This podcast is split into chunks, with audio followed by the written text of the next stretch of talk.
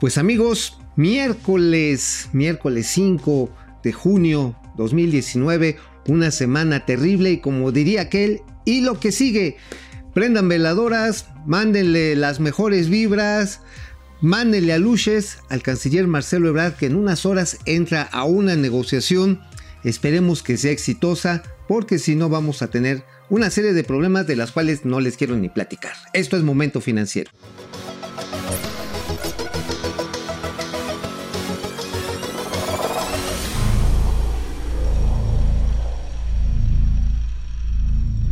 Pues sí, hoy en unas horas más, allá en Washington, a la hora de México, 2 de la tarde, en Washington probablemente, bueno, las horas que tenga que haber de diferencia por el uso horario, allá se va a reunir, se va a reunir el canciller Marcelo Ebrard, se va a reunir también este, el, el señor Penn, el vicepresidente de los Estados Unidos, en esta minicumbre que bueno, le hemos platicado aquí con mi amigo Alejandro Rodríguez, que como pueden ver, pues no vino, o sea que no lo pueden ver. Eh, pero a nombre de él les queremos expresar que precisamente hoy es un momento clave, cúspide, en esta búsqueda de una solución ante la amenaza del gobierno de Donald Trump de aplicar este arancel a rajatabla a todos los productos mexicanos del 5%, nada más para empezar. Sabemos que en un periodo de 30 días calendario le estarían aplicando otro 5% y así sería escalando hasta octubre donde eventualmente nos estarían cargando la pluma con un 25% de arancel que no les queremos ni siquiera recordar ni desearlo porque sí estaríamos regresando a una situación realmente lamentable en términos de desempeño económico, de competitividad, bueno, ya ni digamos en la generación de empleos e inflación. La cuestión está en que lo sabemos, esa ha sido la principal demanda del gobierno de Donald Trump, de que México sea su filtro migratorio, que México ataje ya la gente que llega de Centroamérica, que llega de África, incluso asiáticos están llegando vía el Atlántico por los medios que se puedan desplazar, obviamente aprovechando el tráfico continental que hay de barcos de carga y empiezan su peregrinar por territorio mexicano para llegar a la frontera norte y ahí intentar, ahí intentar penetrar a los Estados Unidos. El gobierno mexicano, hay que decirlo, ha hecho un esfuerzo notable para administrar una oleada humana que definitivamente no teníamos memoria. En lo que va del año, el Instituto Nacional de Migración ha detenido, ha detenido a cerca de 500 mil personas. Pero los aranceles, lo sabemos, también le preocupan a los propios estadounidenses. De hecho, hoy podemos ver en diversos medios, el periódico Reforma entre ellos, da a conocer que un grupo de legisladores, de senadores, sobre todo de los estados, de los estados eh, sureños de, los, de la Unión Americana, como el señor Ted Cruz, eh, ah, me salió re bien el Ted Cruz, bueno, sí, porque es, Cruz, pero bueno, este, el señor Ted Cruz está también, hay otros legisladores precisamente de, de Nuevo México, que insisten en el daño que les ocasionarían a los pequeños productores, a los productores agropecuarios, a los armadores de una serie de productos estadounidenses que se tienen que ensamblar una o dos veces eh, cruzando la frontera y esto tendría un daño inmediato sobre la inversión y sobre los niveles de empleo en la misma Unión Americana. Hubo una reunión, se dio a conocer eh, los diversos medios en los Estados Unidos, entre ellos el Washington Post, ya estaban dando a conocer que hay una rebelión al interior del mismo partido republicano de donde fue nominado el señor Donald Trump para ser candidato a la presidencia que finalmente ganó. Será el mismo partido que lo estaría lanzando para su reelección ya también en los próximos días. El día 18, el próximo 18 de junio, Donald Trump se apresta a buscar su segundo periodo y precisamente su partido es el que le está diciendo o parte de su partido no juegues con el comercio, no juegues con los niveles de empleo, no juegues con la inversión. Esto definitivamente es una de las estrategias más importantes, más importantes que tiene México para insistir en que ir por esta aventura guerrera que está buscando el señor Donald Trump, conocido como el Big Cheto, yo le digo que es como un plantígrado, un plantígrado naranja, ¿no? Es un gran oso que está buscando oportunistamente ponernos contra la pared y pues sí, a abusar de nosotros, cosa que parece inminente, dado de que el señor Trump sigue en su periplo por allá en Europa, en Inglaterra. Eh, ya todas las corredurías desafortunadamente dan por descontado que sí nos la van a aplicar con ese 5%.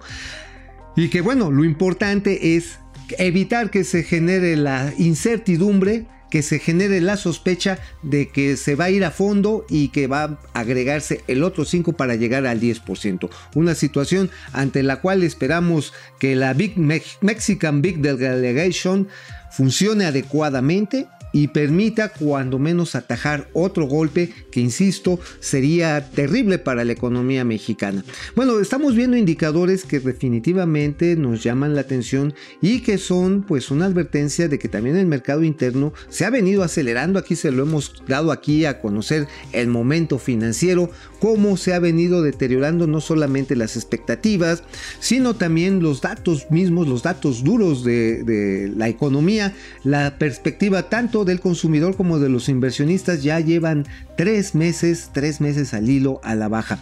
Pero más allá de las encuestas, pues hay números muy concretos que hablan de que pues la gente, los mexicanos, cuando menos la clase media, andamos pero raspadísimos la venta de autos, la venta de autos nuevos se vuelve a desplomar. Aquí lo tenemos 11% a la baja. El peor mes desde mayo de 2014 que también se fue para abajo. Evidentemente tenemos un desplome de ventas en buena medida por la incertidumbre que tienen las personas, uno de su permanencia en sus puestos de trabajo, la incertidumbre sobre los niveles de precios que van a alcanzar los vehículos, pero también incertidumbre sobre las tasas de interés. El crédito automotriz ciertamente no se ha incrementado al mismo nivel de las tasas de interés primarias. Hay que recordar que las tasas de interés primarias en nuestro país llegaron a estar en 3%, una maravilla, pues hoy ya están a 8.25%, las primarias las de referencia y obviamente no en esa proporción han subido las tasas comerciales, pero sí han subido. Y sobre todo, pues cuando vemos que la compra de vehículos después de una compra de casa es el segundo, el segundo bien más importante, el segundo bien patrimonial de las familias. Y es un indicador claro de cuánto está dispuesta la clase media a invertirle a sus autos. Así que no es bueno este dato, viene acumulando meses de caídas consecutivas, no es nuevo, esto lo estamos advirtiendo pues más o menos desde finales de 2017 en esta caída persistente en la que parece ser que a duras penas vamos a estar arañando por ahí la venta, la venta de un millón de unidades para este año. Ojalá y que haya las suficientes señales en los próximos meses, la reactivación del gasto público, que se venga una serie de mejoras en la inversión privada, de tal manera que podamos recuperar otra vez los niveles de consumo, que miren en esta circunstancia de guerra comercial, pues hay que agarrarse del mercado interno, no tenemos de otra. Bueno, Hablando del mercado interno, bueno, también hay, pues no, no todas cosas son muy brillantes que digamos. Eh, algo que internamente sucedió, pues fue otro revés, se le aparece otro cerro, como ven, pero ahora fue un cerro jurídico al proyecto de Santa Lucía. Fíjense que sí estuvo muy interesante que precisamente un tribunal, un tribunal federal allá en el Estado de México, en Naucalpan, pues le da un amparo, aquí tengo el nombre, mire, le da el, el amparo a un empresario, a Juan Morera Mitre. Juan Morera Mitre, él es un empresario que ya había intentado meter un amparo, se lo habían echado para atrás diciendo pues que él no tenía, no tenía vela en ese entierro y pues ¿qué creen? Pues resulta que sí tuvo vela en ese entierro porque alegó y fundamentó que el daño que se le podía dar, que se le podía dar a la zona lacustre, porque ahí sí hay lago, ¿eh? en Zumpango sí hay lago, no es como en Texcoco donde no hay lago, ahí sí pues había tierra y había alguna vegetación que se incorporó en el proyecto Plan Rescate del Lago de Texcoco, que nunca se pudo rescatar como lago, sino un vaso de regulación de aguas pluviales y también aguas negras. Bueno, la cuestión, lo que podemos tener en este momento, mi mis estimados amigos, yo iba a saludar a Alejandro Rodríguez, porque ya estoy muy acostumbrado aquí a tenerlo al ladito. Pues sí, es que pues nada más ni nada menos no va a haber posibilidades, cuando menos, de iniciar la construcción mientras no se tengan los permisos ambientales. Esto no quiere decir que se va a paralizar el proyecto, ¿eh? no se va a paralizar. Estamos seguros que la Secretaría del Medio Ambiente, la Semarnat, ahora nuevos mandos, con el señor Toledo, que es, es, radical, él dice estar en contra del uso del petróleo, estar en contra del capitalismo, etcétera, etcétera.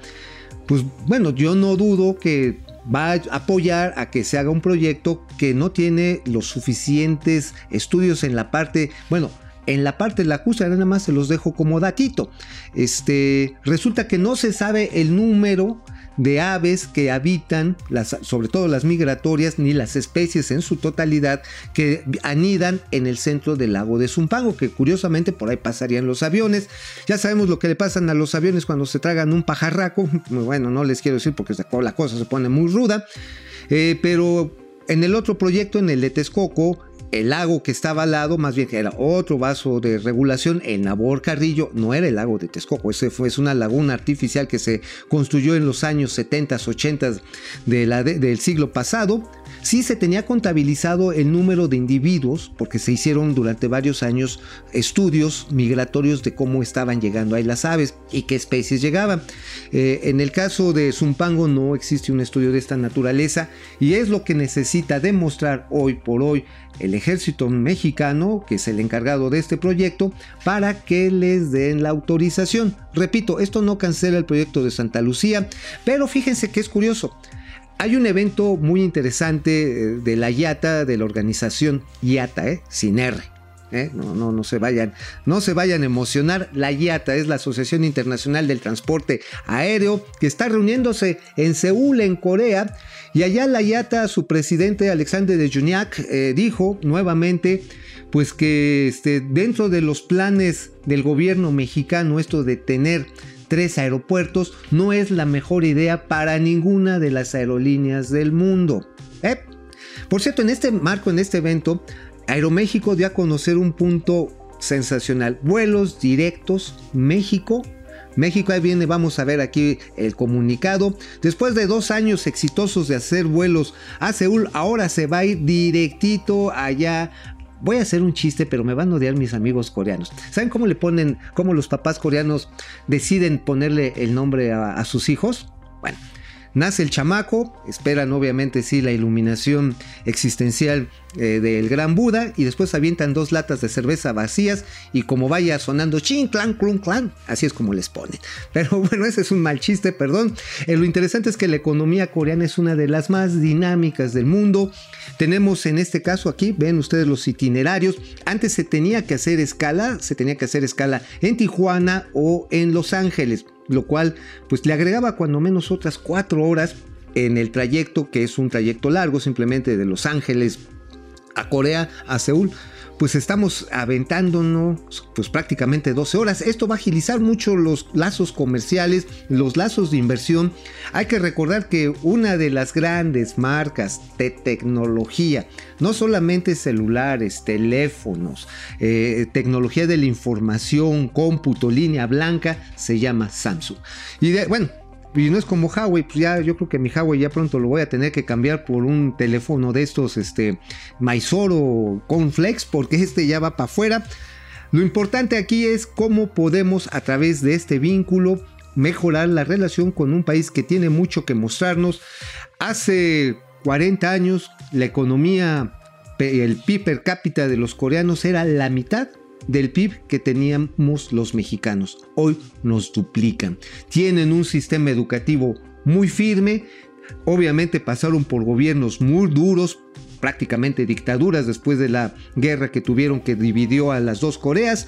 Están en un estado permanente de alerta por un vecino que está como loco, pero no podemos negar, no podemos negar el avance técnico científico de una nación que es admirable, incluso en materia médica, en materia médica podría ser uno de los grandes aliados para nuestro país porque hay que recordar que en este momento tenemos una situación pues complicada con los Estados Unidos y vamos a necesitar, vamos a necesitar echar mano de todas nuestras habilidades y todas nuestras relaciones.